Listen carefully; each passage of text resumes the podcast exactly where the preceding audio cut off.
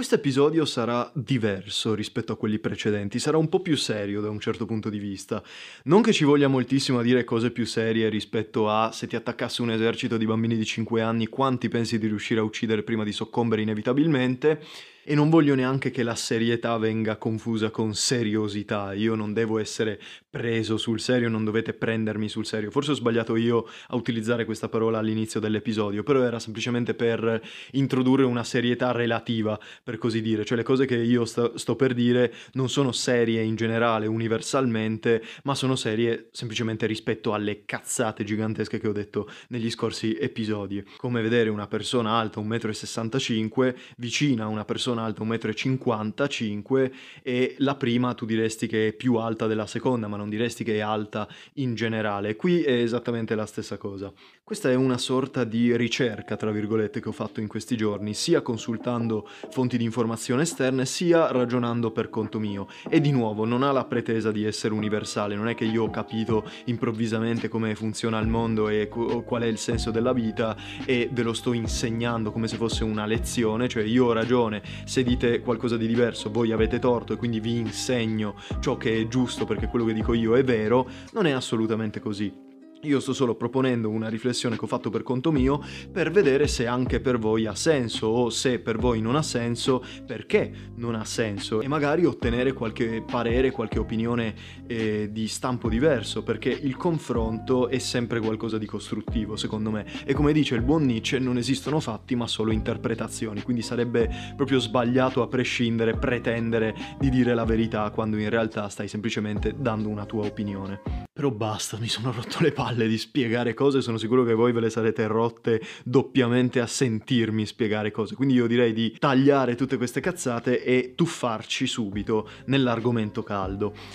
La paura, io ho deciso di intitolare questo episodio La paura perché vorrei proporre una riflessione su questo stato d'animo, su questo sentimento che noi proviamo pressoché ogni giorno o comunque sia molto spesso e che abbiamo provato molto spesso eh, nel corso della nostra vita. Secondo me la paura è senza dubbio il sentimento, in generale diciamo la disposizione d'animo, più importante per l'uomo. Uomo ovviamente inteso non in senso eh, di singolo individuo, quindi tizio piuttosto che Caio, né inteso come genere sessuale, quindi l'uomo come opposto alla donna, ma l'uomo inteso nel senso più universale possibile, ovvero il genere umano, la specie umana. Che ci piaccia o no, noi siamo degli animali straordinari. Nulla togliendo agli altri animali, nel loro piccolo anche loro fanno quello che devono fare e sono sicuro che ci sarà un'eccezione ogni tanto in cui eh, un cane o una scimmia, che ne so, è incredibilmente sviluppata dal punto di vista intellettivo e riesce ad avere un'intelligenza fuori dal comune per la sua specie, ma quella sua intelligenza non si avvicinerà mai neanche lontanamente a quella dell'uomo, perché l'uomo è dotato di due caratteristiche, a mio parere, che lo contraddistinguono da qualsiasi altro animale. Il primo è l'autocoscienza. Noi siamo gli unici animali in grado di guardarci allo specchio e non semplicemente constatare, ok, quello è un riflesso, quella è una superficie eh, riflettente, ma avere una percezione del proprio io e per questo magari ci poniamo delle domande filosofiche, chi siamo, da dove veniamo, che cos'è il mondo, che cos'è l'universo, eccetera ma tutte queste domande scaturiscono da quella fondamentale che è chi sono io. Cioè, io ho percezione di essere qualcosa, autopercezione per l'appunto, e rifletto su questa autopercezione. Questa è la prima caratteristica che contraddistingue l'essere umano.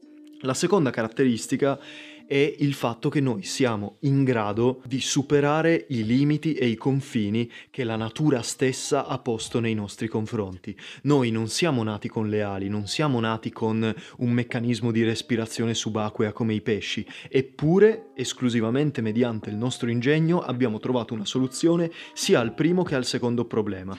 E questi sono semplicemente due esempi particolari, ma ve ne potrei fare infiniti altri. Si basti pensare alle meraviglie della tecnologia che eh, noi diamo per scontato ogni giorno. Cioè, io posso comunicare sia verbalmente sia visivamente con una persona che si trova letteralmente dall'altra parte del pianeta in tempo reale. Io la trovo una cosa straordinaria che appunto molto spesso diamo per scontato o anche semplicemente il nostro cellulare. Se io andassi indietro nel tempo e mostrassi il mio Huawei schifoso, tutto rotto, in cui non entra neanche il jack delle cuffiette da quanto è ridotto male, se io mostrassi questo cellulare a eh, delle persone, che ne so, del 1500, probabilmente mi brucerebbero a rogo perché penserebbero che sono uno stregone. Questo per dire che noi siamo degli animali con delle enormi qualità e capacità cognitive e eh, intellettive. Però Saremo degli animali intelligenti, razionali, geniali, capaci quanto volete, ma rimaniamo degli animali. Quando si pone il eh, dissidio, eh, il dualismo fra natura e cultura, è un dualismo solo apparente in realtà, perché è stata la natura a generare noi. Senza la natura il genere umano stesso non esisterebbe, non esisterebbe tutta quella dimensione che, a cui noi attribuiamo il nome di cultura e che molto spesso tendiamo a considerare come autonoma, come scollegata dalla natura, però è un'assurdità se ci pensate. Noi, prima che essere razionali, siamo degli animali e quella è una dimensione da cui veramente non possiamo scappare. Quindi, nonostante noi siamo in grado di superare numerosi ostacoli, numerosi limiti che ci ha posto la natura, c'è un unico grande confine che non ci è dato superare, un'unica grande legge che non riusciremo, almeno se non in uno scenario fantascientifico, non riusciremo mai a superare. Questa è la legge della sopravvivenza, o meglio, l'istinto della sopravvivenza. L'istinto di sopravvivenza è qualcosa che ci appartiene a livello primordiale, quasi insito nei nostri geni, è forse ciò che più si avvicina a ciò che Kant chiamava l'a priori, ciò che si trova nel nostro corpo a priori, quindi che non è stato, che non deriva da niente, che non è stato creato in seguito a niente, che semplicemente è lì, è lì dalla nascita perché deve essere lì, perché è qualcosa di puro. L'istinto quindi è quanto di più vicino ci sia all'a priori. Perché dico questo? Perché noi possiamo essere dei geniali scienziati, dei geniali ingegneri, dei geniali artisti. Il genio umano può essere rivolto in tantissime direzioni, però rimane il fatto che se non mangiamo, se non beviamo, se non caghiamo e se non dormiamo, noi moriremo come l'ultimo degli insetti, come il più piccolo, il più stupido, il più debole degli animali. Ci sono delle leggi e delle necessità che l'essere umano possiede che semplicemente non possono essere ovviate e non possiamo superarle. Pena la morte. Per questo dico che questa legge è inevitabile, perché se proviamo a disobbedire a questa legge noi semplicemente periamo, moriamo, ci spegniamo, non siamo più degli organismi viventi ma diventiamo dei meri oggetti. Dunque la morte è qualcosa che per istinto noi tendiamo a evitare, per questo si chiama istinto di sopravvivenza, perché se non segui queste leggi, queste imposizioni che ti dà l'istinto, che molto spesso peraltro sono involontarie, tu vai incontro alla non sopravvivenza e non sei destinato alla sopravvivenza. Ed è qui che entra in gioco il vero ruolo della paura, perché che cos'è la paura se non il sentimento fondamentale per la nostra sopravvivenza? Se tu hai paura di qualcosa, in generale, adesso userò questo termine come eh, generale, poi andremo magari a parlarne più nel dettaglio, ma la paura in generale, nel momento in cui tu riconosci di avere timore di un determinato oggetto, di un determinato evento, può essere qualsiasi cosa, sia reale sia immaginato, tu temi per la tua sopravvivenza, temi per la tua incolumità. Ciò che ci spaventa, fateci caso, ciò che ci spaventa è qualcosa che può nuocere alla nostra incolumità, che può nuocere alla nostra sopravvivenza. Io non avrò mai paura, per esempio, di una rivista, perché so e riconosco che quella rivista, quell'oggetto particolare che io chiamo rivista, non può essere in alcun modo un, eh, un ostacolo per la mia sopravvivenza, non può nuocere in nessun modo alla mia salute salute e alla mia condizione, quindi non ne ho paura. Però chiaramente se mi trovo davanti una tigre affamata, riconosco che quel particolare oggetto, quel particolare animale può nuocere come alla mia salute, può farmi secco in un batter d'occhio e quindi tendo ad aver paura di quell'animale. Il vero spartiacque tra ciò di cui abbiamo timore e ciò invece di cui non abbiamo timore è proprio eh, legato alla nostra incolumità. Dunque a questo punto abbiamo appurato che la radice della paura è una radice meramente istintuale. Il fatto che eh, io abbia paura dipende dal mio istinto di sopravvivenza, il mio istinto animale, chiamatelo come volete, ma senza quell'istinto non ci sarebbe la paura. Questo è quanto. E a questo punto un bivio.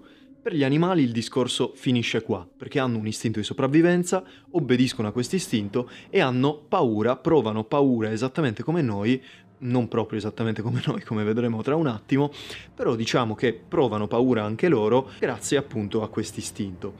Per noi però, per l'essere umano la situazione è diversa. Abbiamo detto prima che l'uomo è un animale straordinario, dotato di capacità intellettive fuori dal comune e che semplicemente lo hanno portato ad essere superiore almeno dal punto di vista cognitivo, sicuramente non dal punto di vista fisico, se io andassi a fare la lotta con un gorilla ho come l'impressione che vincerebbe lui, però se dovessi confrontarmi in una gara di tabelline con un gorilla sono abbastanza sicuro di riuscire a... ad avere la meglio, almeno da questo punto di vista.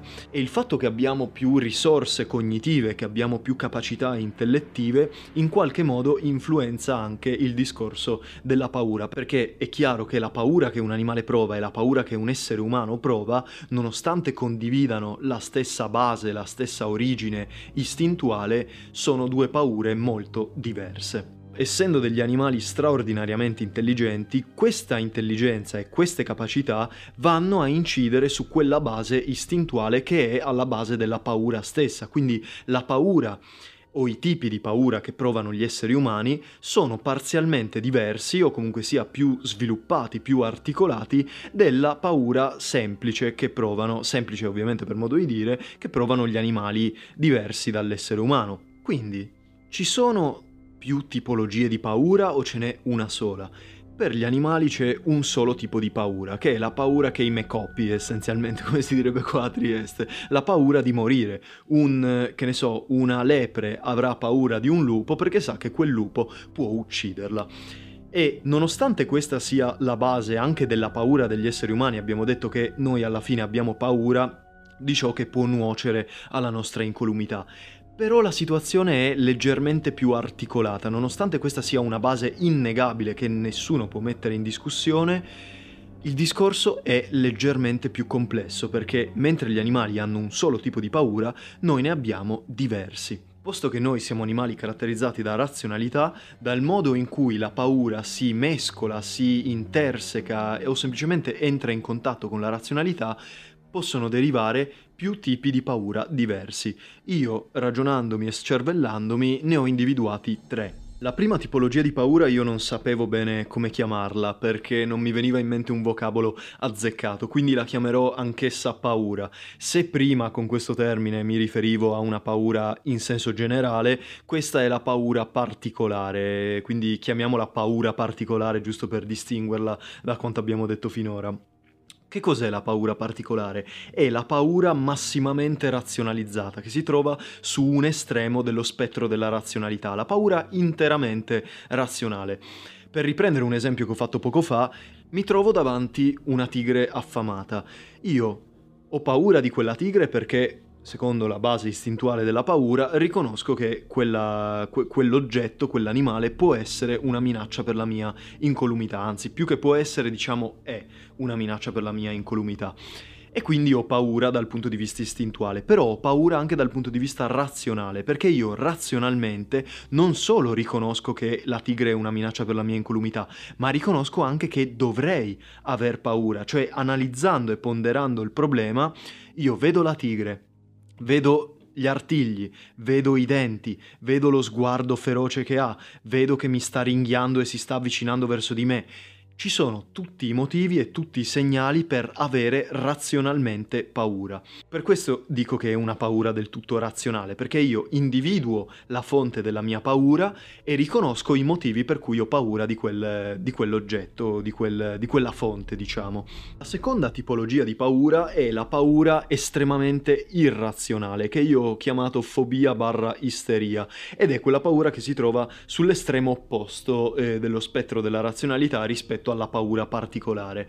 La fobia o isteria, che sono due casi diversi, adesso andiamo magari ad analizzarli nel dettaglio eh, ciascuno per conto suo, partendo dalla fobia. La fobia è una paura irrazionale. Se io sono fobico di qualcosa vuol dire che ho paura di quella cosa lì però non ho dei motivi razionali per cui avere paura. Prendiamo come esempio la claustrofobia, cioè la paura, o meglio la fobia, degli spazi stretti. Se io sono claustrofobico è chiaro che quella paura è una paura del tutto irrazionale, perché se mi trovo in uno spazio stretto non c'è nulla che minacci la mia incolumità, è semplicemente uno spazio stretto, non è uno spazio che continua a stringersi proprio dal punto di vista fisico fino a schiacciarmi, quindi non c'è nulla che mi fa temere per la mia incolumità, semplicemente io ho paura di quel posto perché lo sento come pericoloso, ma non è effettivamente pericoloso, quindi non può essere classificata come paura razionale, perché se andiamo ad analizzare il problema dal punto di vista razionale, vi posso trovare tanti motivi per cui gli spazi stretti non sono sono pericolosi. Però, se vai a dire una cosa del genere a una persona claustrofobica, lei ti risponderà: Ok, però io ho lo stesso paura degli spazi stretti, proprio perché è una paura di tipo irrazionale. Io ho paura di qualcosa che razionalmente, che proprio oggettivamente non può nuocere alla mia incolumità, però in qualche modo temo lo stesso quell'oggetto. L'isteria è leggermente diversa, è sempre una paura di tipo irrazionale, quindi io l'ho inserita insieme alla fobia e sullo stesso estremo dello spettro della razionalità della paura, perché anch'essa è una paura irrazionale, però è leggermente diversa dalla fobia, perché presenta una componente di panico. Facciamo un esempio, e qui è proprio inevitabile parlarne.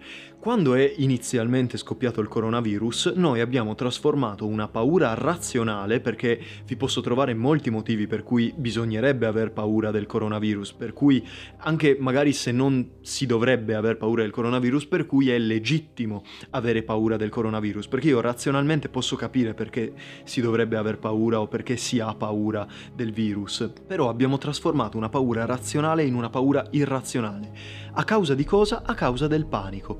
Nonostante sia sempre stato fatto presente, sia sempre stato ricordato che le risorse alimentari non mancheranno mai, o almeno si spera che non mancheranno mai, comunque noi abbiamo preso d'assalto i supermercati, comunque noi abbiamo fatto risse ai supermercati, comunque noi abbiamo cominciato a farci le scorte perché fare delle cose del genere se è stato appunto dichiarato che non mancherà il cibo? La risposta è che ci siamo fatti prendere dal panico, abbiamo lasciato che una sensazione irrazionale come il panico, perché il panico non ti fa pensare lucidamente, il panico ti fa ragionare solo in base all'istinto e istinto e razionalità possono andare insieme come abbiamo visto, ma possono anche essere divergenti come in questo caso e abbiamo obbedito a un cieco istinto piuttosto che pensare razionalmente alla situazione. Razionalmente uno avrebbe dovuto prendere atto di quanto detto dal governo e magari non assaltare il supermercato, ma aspettare due, tre giorni magari e poi andare a fare la spesa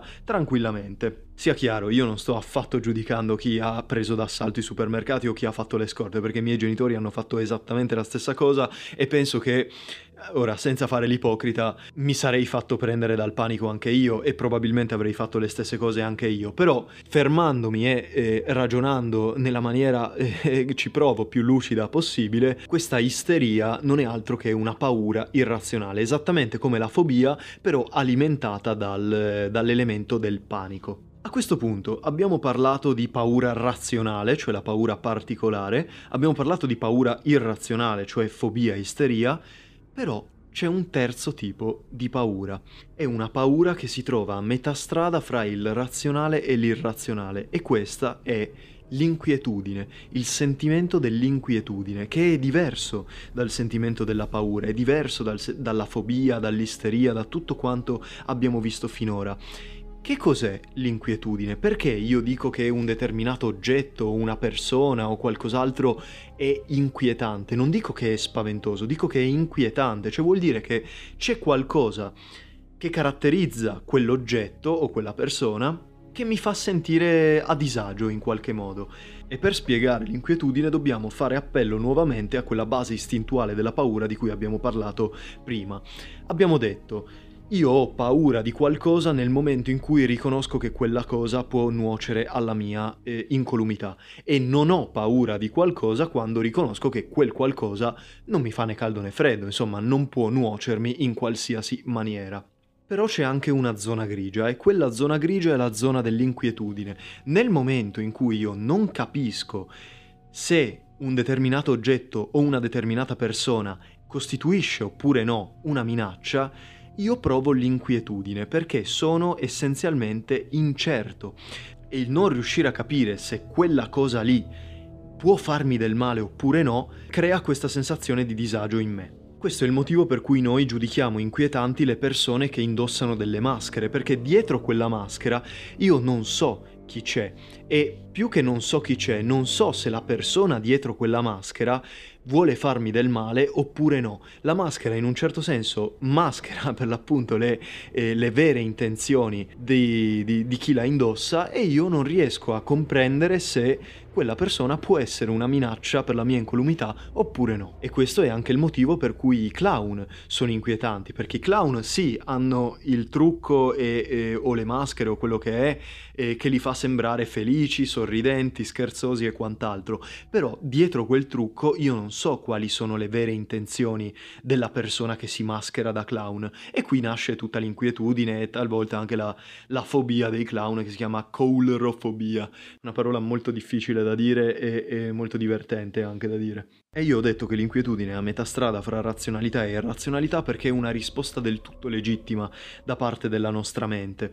Ciò che accomunava la paura particolare e la fobia o l'isteria è il fatto che in entrambi i casi si giudicava un determinato oggetto come possibile pericolo per la nostra incolumità. In, una, eh, in, un caso lo si giudicava in maniera razionale, nell'altro lo si giudicava in maniera irrazionale. Però in questo terzo caso crolla tutta questa impalcatura, perché io nel momento in cui non riesco a decidere se una cosa è una minaccia oppure no, dal punto di vista razionale io sono in qualche modo neutralizzato e mi viene eh, in un certo senso impedito di pensare sia razionalmente sia irrazionalmente, come se fossi in una situazione di stallo, una, una sorta di limbo in cui non riesco a capire, appunto non riesco a mettere a fuoco se ci sia oppure no una minaccia. È stato fatto uno studio molto interessante su questo terzo tipo di paura, che in realtà paura propriamente non è come abbiamo visto, perché se la paura è essenzialmente timore di pericolo, nel momento in cui tu non sai se quel qualcosa è appunto pericoloso oppure no,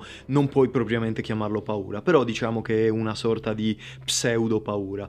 Però dicevo, è stato fatto uno studio molto interessante su questa sensazione che si chiama Uncanny Valley eh, che qualcuno di voi molto probabilmente conoscerà, eh, ed è essenzialmente un grafico, un'ipotesi che prende le forme di un grafico. Immaginatevi un grafico in cui sull'asse delle, oddio, delle ascisse, quindi quello orizzontale, c'è la eh, somiglianza che l'oggetto in questione ha con l'uomo e eh, sull'asse delle ordinate eh, c'è il grado invece di piacere, il grado di familiarità, quanto quell'oggetto eh, suscita in noi una reazione positiva.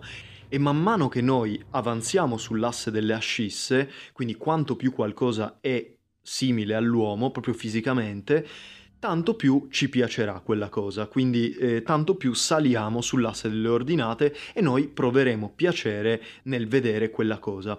E ovviamente questo grafico ha un punto di arrivo, perché non, non, non, può andare avanti all'infinito. Quel punto di arrivo è rappresentato da una persona, tra virgolette, normale, quindi una persona in salute che non presenta nessuna anormalità, che non presenta nulla fuori posto. Subito prima però di questo punto di arrivo, e fino a questo punto di arrivo noi stavamo parlando di una sorta di, di, di, di curva, eh, di traiettoria verso l'alto inarrestabile, c'è una valle, c'è un punto, ripeto, subito prima del punto di arrivo, quindi subito prima dello sperimentare una persona in salute, in cui il piacere che noi proviamo dinanzi a quell'oggetto improvvisamente precipita. Cioè noi abbiamo questa curva in cui tanto più qualcosa si avvicina all'essere umano, tanto più qualcosa è fisicamente umano, sempre più ci piace, sempre più, sempre più, finché si arriva a un punto in cui quell'oggetto è molto simile a un essere umano, ma c'è qualcosa che semplicemente non ce lo fa andare giù, semplicemente non ce lo fa piacere. E in quel punto il tasso di piacere che noi traiamo dalla vista di quell'oggetto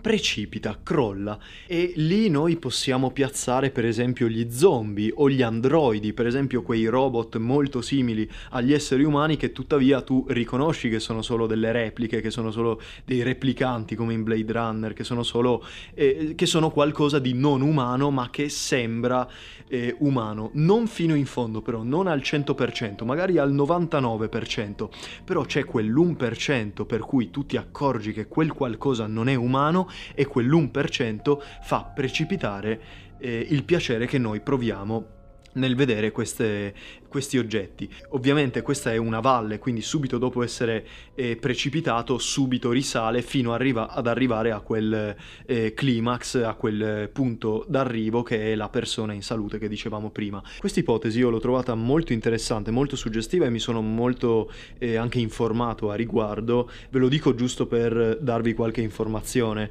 Eh, questa ipotesi è stata sviluppata da ehm, Masahiro Mori, chiedo scusa se la pronuncia è sbagliata sbagliata, comunque sia uno studioso di robotica eh, giapponese che ha messo a punto questa eh, teoria insieme ad altre anche riflessioni non solo sulla robotica ma anche sulla religione che hanno destato ecco, l'attenzione del grande pubblico. Però questa ipotesi della Uncanny Valley ha riscosso molto successo, sicuramente eh, delle sue teorie è quella che ha trovato più riscontro, proprio perché sembra azzeccare in maniera eh, quasi perfetta quella sensazione sensazione che noi definiamo eh, inquietudine, appunto.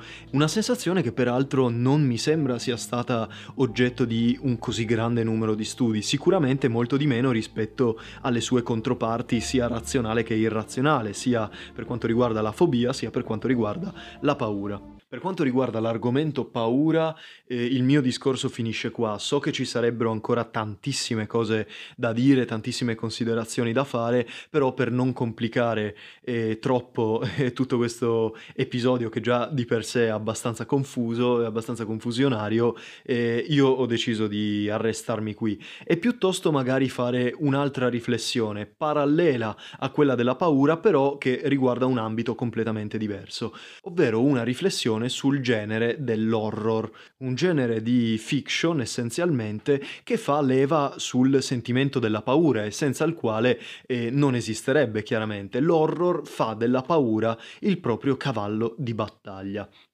A questo punto io vi propongo due teorie molto interessanti a mio parere di due grandissimi maestri dell'horror che oggi vengono considerati giustamente dei mostri sacri e che hanno influenzato eh, e cambiato per certi versi anche radicalmente l'idea di fare horror, il modo di fare horror.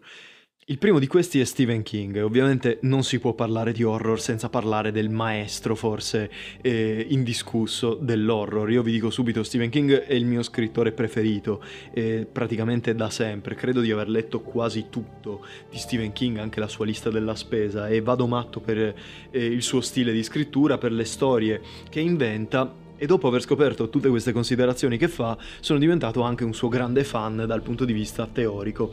Dato che lui con la paura e con l'horror si guadagna da vivere, si è dilungato molto sul significato, sui eh, modi diversi di eh, riuscire a fare paura nel senso di produrre una reazione di paura nei confronti dello spettatore. Ed egli è arrivato a distinguere tre tipi diversi di paura, senza riferimento alla razionalità come avevo fatto in maniera anche piuttosto presuntuosa io prima, ma semplicemente dal punto di vista appunto delle reazioni eh, da parte dello spettatore, eh, quindi in un'ottica anche commerciale parzialmente. Il primo di questi tipi Stephen King lo chiama gross out e noi lo chiameremmo splatter, cioè è, è quell'intensa reazione di disgusto che noi proviamo nel vedere eh, ossa rotte, sbudellamenti, sangue, viscere e quant'altro. Un film, o meglio una serie di film che si basa su questo eh, particolare sentimento è per esempio la saga cinematografica di Saw. Il secondo tipo è l'horror, horror inteso in senso vero e proprio, è l'horror che nel 90% dei casi fa Stephen King stesso. Insomma, qualcosa è propriamente horror solo quando riguarda il soprannaturale, per esempio un ragno gigante o, come dice Stephen King stesso, eh, essere afferrati nel buio alle spalle quando pensavi di essere da solo a casa. Il terzo tipo di paura invece che mette a punto Stephen King è proprio l'inquietudine di cui parlavamo prima, che lui chiama terror e la definisce appunto una sensazione di paura nel momento in cui però di pericoloso, di effettivamente pericoloso, non c'è nulla. Se l'horror vero e proprio era essere afferrati al buio, alle spalle, quando pensavi di essere da solo a casa, il terror è sentire un'entità alle tue spalle, sentire che c'è, sentire che ti sta addosso, sentire il suo fiato sul collo, però poi girarsi e vedere che non c'è nessuno. La seconda riflessione che vi propongo è di un autore più oscuro, se vogliamo, sicuramente meno conosciuto di Stephen King, ma non per questo meno illustre, anzi, eh, ovvero Thomas Ligotti. Ligotti è, è un grande scrittore di letteratura sia orrorifica sia di fantascienza, ma è un ancora più grande teorico di questi due generi letterari. In quello che viene considerato il suo capolavoro, che si intitola La cospirazione contro la razza umana, è un libro, un saggio filosofico filosofico molto molto difficile da digerire, molto difficile sia da leggere sia da digerire, molto impegnativo, che è stato una grande ispirazione per la serie tv di True Detective di cui probabilmente peraltro vi parlerò in un episodio a parte perché la considero un capolavoro Nonostante quest'opera sia un'opera eminentemente filosofica, quindi che affronta temi di ben più ampia portata, non solo l'horror inteso come genere eh, letterario cinematografico, Ligotti affronta la tematica dell'orrore sotto una prospettiva appunto sempre più ampia. In un piccolo trafiletto del libro egli si focalizza sul meccanismo eh, mediante il quale funziona la paura del soprannaturale, egli si concentra su questa dimensione particolare della paura. Perché noi abbiamo paura del soprannaturale? Perché ci fa paura una marionetta che prende vita piuttosto che un fantasma, piuttosto che esorcismi o case infestate varie? Per Ligotti, quando noi abbiamo esperienza del soprannaturale, abbiamo esperienza di un paradosso logico perché noi abbiamo introiettate dentro di noi delle leggi naturali, che sono derivate sia accademicamente, come per esempio la legge di gravità, che sono ricavate però anche secondo, se vogliamo, il senso comune. Per esempio noi sappiamo che in natura è impossibile che una marionetta prenda vita, eh, che diventi proprio un organismo. Sappiamo che esistono i robot, però lì già, se vedo una marionetta che prende vita e so che si tratta di un robot, smetto di avere paura di essa. O comunque la paura che provo si riduce drasticamente. Però una marionetta che prende vita spontaneamente come un, un, qualsiasi organismo vivente, quello sì che ci fa paura, perché quello sfida le leggi della natura che noi abbiamo introiettato dentro di noi e che diamo per scontate. Quindi noi praticamente vediamo un paradosso logico, vediamo qualcosa che non dovrebbe essere in quel modo, però che al tempo stesso è in quel modo e noi non sappiamo perché sia in quel modo. E questa esperienza con questo tipo di paradosso genera in noi quella che noi chiamiamo paura del soprannaturale, una sensazione di, eh, appunto, di terrore, di, di timore eh, dovuta a questo eh, contrasto, a questo paradosso logico. Un altro esempio che vi posso fare sono gli zombie, i morti viventi, lo dice la parola stessa, morto vivente. È un paradosso perché come fa un morto a essere eh, vivente, ad avere vita? Vita e morte sono due, sono due contrasti, mettendoli insieme otteniamo una contraddizione logica, quindi eh, nel momento in cui noi vediamo qualcosa che dovrebbe essere morto, però a quanto pare è vivo si comporta come un vivo, in quel momento noi proviamo paura e la paura che proviamo è una paura del soprannaturale. E verrebbe da chiedersi, dopo tutte queste riflessioni, perché esiste l'horror? Perché esiste proprio il genere horror, sia film che libri, che quello che volete? Perché farci paura? Se la paura è un sentimento negativo, perché torturarci in questa maniera?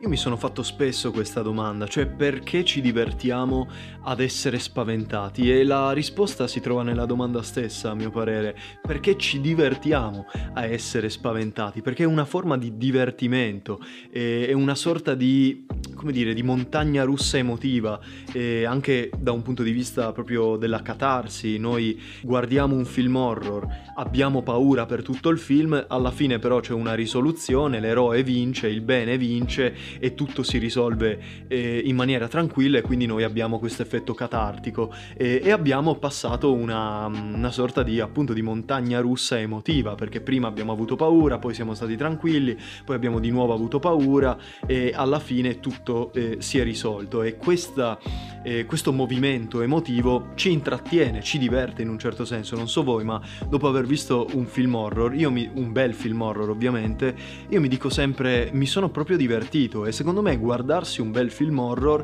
è molto più valido di guardarsi un bel film di tanti altri generi, proprio perché le, le emozioni e l'intensità delle emozioni che questo genere riesce a comunicarti eh, è qualcosa di speciale secondo me, probabilmente anche perché alla fine fa appello al nostro istinto e alla nostra natura. Ma un altro motivo per cui ci piace guardare gli horror è, se vogliamo, anche quello più banale, cioè semplicemente perché guardando un film o leggendo un libro horror affrontiamo le nostre paure. Mi rendo conto che è una cosa veramente scontata da dire, però è anche vera.